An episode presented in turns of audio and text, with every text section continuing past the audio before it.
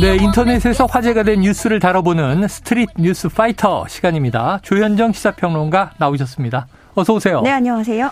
자, 이 중국의 짧은 동영상 플랫폼이죠. 틱톡. 이 틱톡이 성공하니까 요즘 뭐 여러 가지들이 있어요. 네. 그런데 이 정보 유출 문제 때문에 미국에서는 이 퇴출 논의까지 있었던 바로 그 플랫폼인데요. 이 문제가 되는 동영상들이 속출하면서 규제 움직임이 빨라지고 있다. 어떤 일들이 있었던 겁니까? 아, 이 틱톡을 이용하지 않으시는 분들도 이름은 많이 들어보셨을 네네. 것 같아요. 뭐 우리나라에서 정보 유출 문제 때문에 네. 뭐 트럼프 정부하고도 규제 문제가 있었고 음.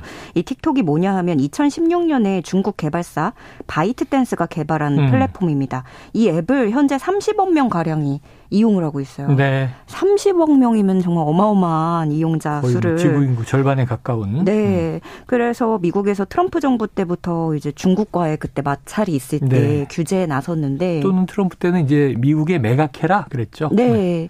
근데 사실 뭐그 인기라는 거를 막을 수 있나요? 네네. 어디? 2022년 기준으로 세계 앱 다운로드 1위를 기록했고요. 예. 우리나라에서도 보통 이용자들이 10대 이용자들이 많은데 네. 10대에서 앱 사용 1위가 유튜브고 2위가 틱톡입니다. 오, 높네요. 네. 근데 이게 틱톡이 짧은 영상을 올리는 거잖아요. 그렇죠. 그래서 그런 특성상 다양한 challenge 영상들이 올라오는 플랫폼이에요. 네네. 뭐 댄스 challenge도 많고 음. 뭐 신나는 것들도 많은데 그러다가 이제 문제가 됐던 게 blackout challenge라는 네? 겁니다. 뭐예요? 그러니까 목을 조르면서 숨을 참는 게임. 아이고, 이거 위험한데. 네, 이게 옛날로 거슬러 올라가면 뭐 기절놀이 이런 게 있었잖아요. 그래서 이게 계속 예. 사회 문제가 됐죠. 네. 그래서 이게 아르, 아르헨티나에서는 지난달에 12세 소녀가 이 blackout challenge를 하다가 숨졌고요. 아이고, 예. 근데 이 과정에서 친구들이 그 challenge를 하라고 종용하면서 모든 장면을 지켜보고 그래서 또 충격을 안겨주기도 했습니다. 네네. 이 블룸버그 등 외신에 따르면 지난 18개월 동안 이 blackout challenge로 사망한 어린이가 20명으로 어휴, 확인이 됐습니다. 네네. 이 blackout challenge에 대해서 문제가 됐던 거는 좀 오래된 일인데요. 음. 여기서 멈추지 않은 거예요. 네. 이번에 등장한 건 진정제 challenge입니다. 예. 진정제 우리가 왜 정신과 약으로 발작이나 불안 증세를 보일 때 네네네. 치료하려고 먹는 약인데 그걸 먹고 누가 누가 오래 깨어 있나. 아이고. 예. 예. 그런 걸 확인하는 게임이에요. 음. 그래서 이 일로 멕시코에서 초등학생 10여 명이 입원하는 사건이 발생을 음. 했고요. 또 인도네시아에서는 이거는 이제 뭐 노인 학대 챌린지다 이렇게 요즘에 뭐 이름이 붙고 있는 예. 것 같은데 내용을 보면 이렇습니다. 뭐 여성 노인이 틱톡 시청자의 요청을 받고 흙탕물에 몸을 끼얹고 나서 구걸하는 하는 모습. 아. 그걸 그대로 적나라하게 보여주는 건데 네. 인도네시아 당국은 노인 착취 가능성이 있다면서 틱톡에 영상 삭제를 요청했고요. 음. 그리고 또 뭐 일본에선 또 이런 일도 있었어요. 노숙자 데려가다 데려가 가지고 마트에서 음식 마음껏 골라라. 네. 내가 결제해 주겠다 하고 계산대에서 도망치는 거예요. 아이고. 그런 식으로 어, 어려운 사람들에게 골탕을 먹이고 네네. 난감하게 하는 것들 이런 것들이 이제 윤리적으로 문제가 되고 음. 있는 건데 우리나라에서도 정보 유출 문제가 있었잖아요. 네네, 그때가 2020년이었는데 당시에 14세 미만 아동의 개인정보 6천여 건을 동의 없이 수집하고 음. 국외로 이전해서 1억 8,600만 원의 과징금과 600만 원의 과태료를 부과받았었습니다. 네. 그러다가 미국에서 지난해 말에 틱톡을 전면 금지하는 법안이 상하원에서 동시 발의됐고요. 유럽연합도 조사에 나섰고 네덜란드도 사용 자제를 권고하는 등 규제 움직임이 빨라지고 있는 상황입니다. 음. 네, 틱톡도 그렇지만 그 유튜브 문제도 걱정하는 분들이 네네. 요즘에 많으신데요. 어, 청소년들이 많이 보는 룩북 콘텐츠라는 게 있어요. 네네. 그 lookbook이라는 게 패션 스타일을 보여주는 예, 거예요. 내가 예. 어떤 옷을 음. 입었는지. 그런데 요즘에 음 성인이 교복이나 속옷을 입은 모습을 음. 어, 자세하게 보여주는 콘텐츠들이 또 인기를 끌고 있습니다. 음. 근데 이게 사실은 알고 보니 뭐 일본 성인 배우와 그 업체가 운영하는 것이다라는 아. 의혹도 일고 있고요. 근데 얼마든지 마치 우리나라 콘텐츠인 것처럼 제목도 한국도 모두 한국어로 네, 달려서 네. 되게 쉽게 접근이 가능해요. 네, 유튜브도 이제 틱톡의 인기에 힘입어서 유튜브도 쇼츠라는 그런 짧은 동영상을 네, 만들었잖아요. 많아졌죠. 네, 그래서 이런 문제 때문에 부모는 또 걱정이 되고 아이들 사이에선 근데 이게 또 유행을 따라가는 거다 보니까 지울 수 없는 앱인 거잖아요. 음. 그저 지우라고만 한다고 될 일도 아닌 네, 거고. 네. 그래서 이렇게 점점 동영상은 짧아지고 있고 거기서 강한 자극과 이런 강한 도파민이 되풀이되는 상황 속에서 네. 우리가 어떤 대책을 고민할 수 있을지 좀 생각을 해봐야겠습니다. 틱톡 자세 회사 자체적으로 네. 이렇게 이제 위기에 계속 처해 있으면 뭔가 좀 순기능, 네. 긍정적인 역할, 사회적인 선한 영향력 이걸 생각해야 되는데 이런 부분은 뭐 규제를 당할 게 뻔한데 이게 어찌 보면 그 플랫폼 자체에서 조금 필터링을 해야 되는 거 아닌가 하는 생각도 들어요. 어우, 지금 얘기 듣고 보니까 너무 반사회적이고 네. 일탈과 비행이 난무하는 일이 있다. 사람이 사망까지 하니까 말이죠. 안 되겠다 싶습니다. 자, 고물가 시대의 각종 비용이 지금 치솟고 있죠. 그러면서 이게 24시간 영업, 또 연중 무휴, 이런 간판을 단 식당들이 사라지고 있다고 하는데, 물론 이게 새벽에 운영을 이어가는 것, 또 휴일에도 이제 네. 식당 문을 여는 것, 어려움이 있을 것 같긴 합니다. 어, 떠올려 보면은 뭐 고깃집이나 네. 콩나물국밥집, 순대국밥, 네. 음, 대중 목욕탕 네, 이런 네. 곳들이 24시간 아, 그렇죠. 영업이 많잖아요. 이렇게 밤샘 운영을 고수하던 가게들도 속속 영업 시간을 단축하는 음. 모습입니다. 심지어 연중무효의 상징이라고 할 수 있는 편의점마저도 아, 그렇죠. 예, 영업을 단축하고 있는데 GS25의 경우에 24시간제로 운영하지 않는 가맹점 비율이 2018년 13.6%에서 지난해 19%로 어, 늘었다고 합니다. 다섯 개 중에 하나는 밤에는 문을 닫는다. 네.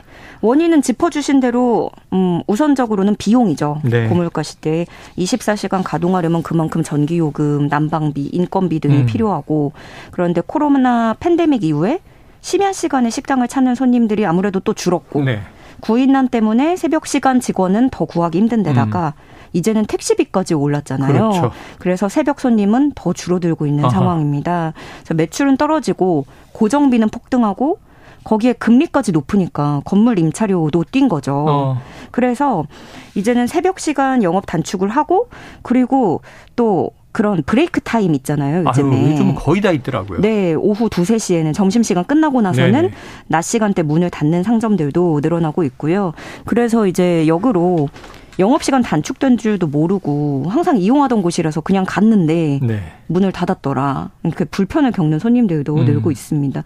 근데 여기서 생각을 해보게 되더라고요. 사실 우리나라는 되게 밤새 모든 게 가능했던 나라잖아요. 맞아요. 네. 밤새 간판이 불이 꺼지지 않던 그렇죠. 나라였는데 그 물가와 이런 상황들이 이제는 그 풍경마저도 조금씩 바꿔가는 것 같다는 생각을 하게 됐습니다. 네. 지역마다 조금씩 차이가 있는 것 같은데 아예 그냥 이 먹자골목처럼 네. 또 이제 밤에 주로 아, 번성하는 곳들이 있잖아요. 네. 그런 곳은 이제 유지를 또 할 텐데 택시비가 비싸지니까 아예 그냥 첫 차가 다닐 때까지 네. 먹고 마신다 아, 이런 사람도 생기고 네. 심지어 택시 타고 뭐 여러 명이 흩어지느니 출근해야 되는데 그냥 숙박 할 곳을 찾겠다. 뭐 이런 사람들도 생기고. 아, 저라면 이제 막차 전까지 예. 끝내보려고 할 텐데 첫차 네, 체력이 좋으시네요. 예, 새벽 족들 얘기죠. 네. 자, 앞으로 어떻게 우리 풍속도가 바뀌는지 좀 지켜볼 대목입니다. 자, 미국에서요. 폭설 때문에 발이 묶인 한국인 관광객들에게 집을 내어주고 도움의 손길을 건넨 미국인 부부 소식 전해드린 바가 있습니다. 네. 지난해 크리스마스에 정말 따뜻한 네. 소식이었어요. 버팔로에 눈이 엄청나게 왔을 때죠. 자, 이 미국인 부부가 우리 한국관광공사로부터 깜짝 선물을 받았다고요? 네, 바로 한국 여행 티켓입니다. 어우. 아, 네, 알렉산더 캠파니아 씨 부부인데요. 한국 관광공사 초청으로 네. 오는 5월에 일주일간 한국을 여행하게 됩니다. 그렇게 해서 자신들이 구해줬던 한국인 관광객 9명과 다시 만나고요. 예. 한국의 주요 관광지를 방문하면서 한국 음식 쿠킹 클래스, K-뷰티 이런 다양한 문화 체험을 하게 된다고 음. 해요. 그리고 한국관광공사가 이 여행기를 유튜브 채널을 통해서 또 고스란히 담아서 네네. 네. 공개하기로 했는데요. 그때 말씀하신 대로 크리스마스 이브 때 예. 어, 곤경에 처한 한국인 관광객들을 그 눈 속에서 팔이 묶여가지고 네. 2박 3일간 자신의 집을 기꺼이 내주고 음. 이때 심지어 한식을 제공했어요. 제육볶음, 닭볶음탕. 냉장고에 한식 재료들이 쭉 있었대요. 네. 원래 마니아였다 그러더라고요. 어, 심, 뭐 간장, 고추장, 참기름, 고춧가루 이런 것들을 네. 구비하고 있었다고 하니까 그만큼 또 한국 음식을 평소에도 사랑했던 분들인 그렇죠. 거잖아요. 이 사연이 화제됐을 때 그 후에 뉴욕 주지사가 영웅 메달을 수여했고 음. 또비 선수는 미국 매장에서 1년간 매일 치킨 한 마리를 무료로 먹을 수 있는 오. 상품권을 제공하기도 했는데 이번에는 이제 초대로 한국을 야, 또 여행을 오게 된 우리가 겁니다. 밀리는데요. 디저트송 선정되시면 치킨 쿠폰 한 마리 드리는데 네. 이거 하루에 한 마리씩이면 365마리. 네. 예. 그래서 이게 누리꾼들은 어, 모르는 사람에게 자신의 집을 내주고 네. 먹을 것과 잠자리 잠자리를 제공하는 게 쉬운 결정은 아니었을 텐데 멋있다. 네. 정부도 좋은 선물로 보답하니 아주 훈훈한 기사다.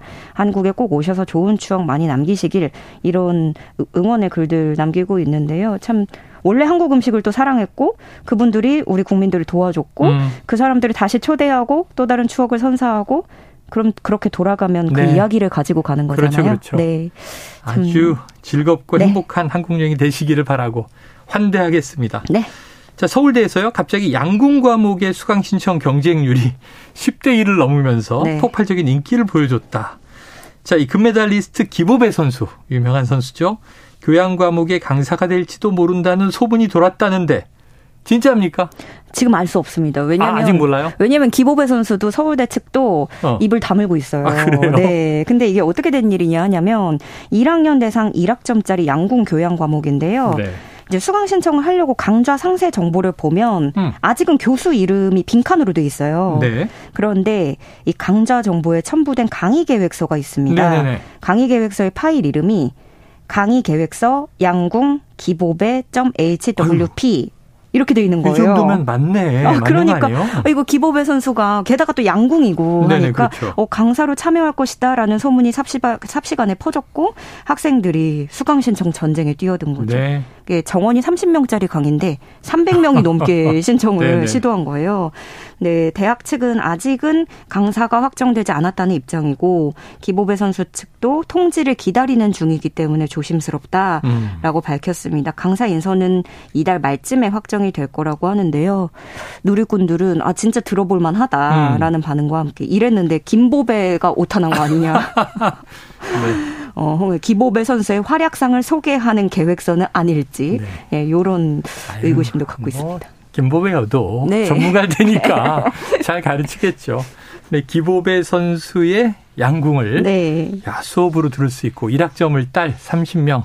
이게 사실이라면 네. 행운의 학생들은 누구인가? 아, 저는 그리고 아직 예. 대학생 분들이 기보배 선수를 또 기억하고 있는 것도 예, 예. 신기했어요.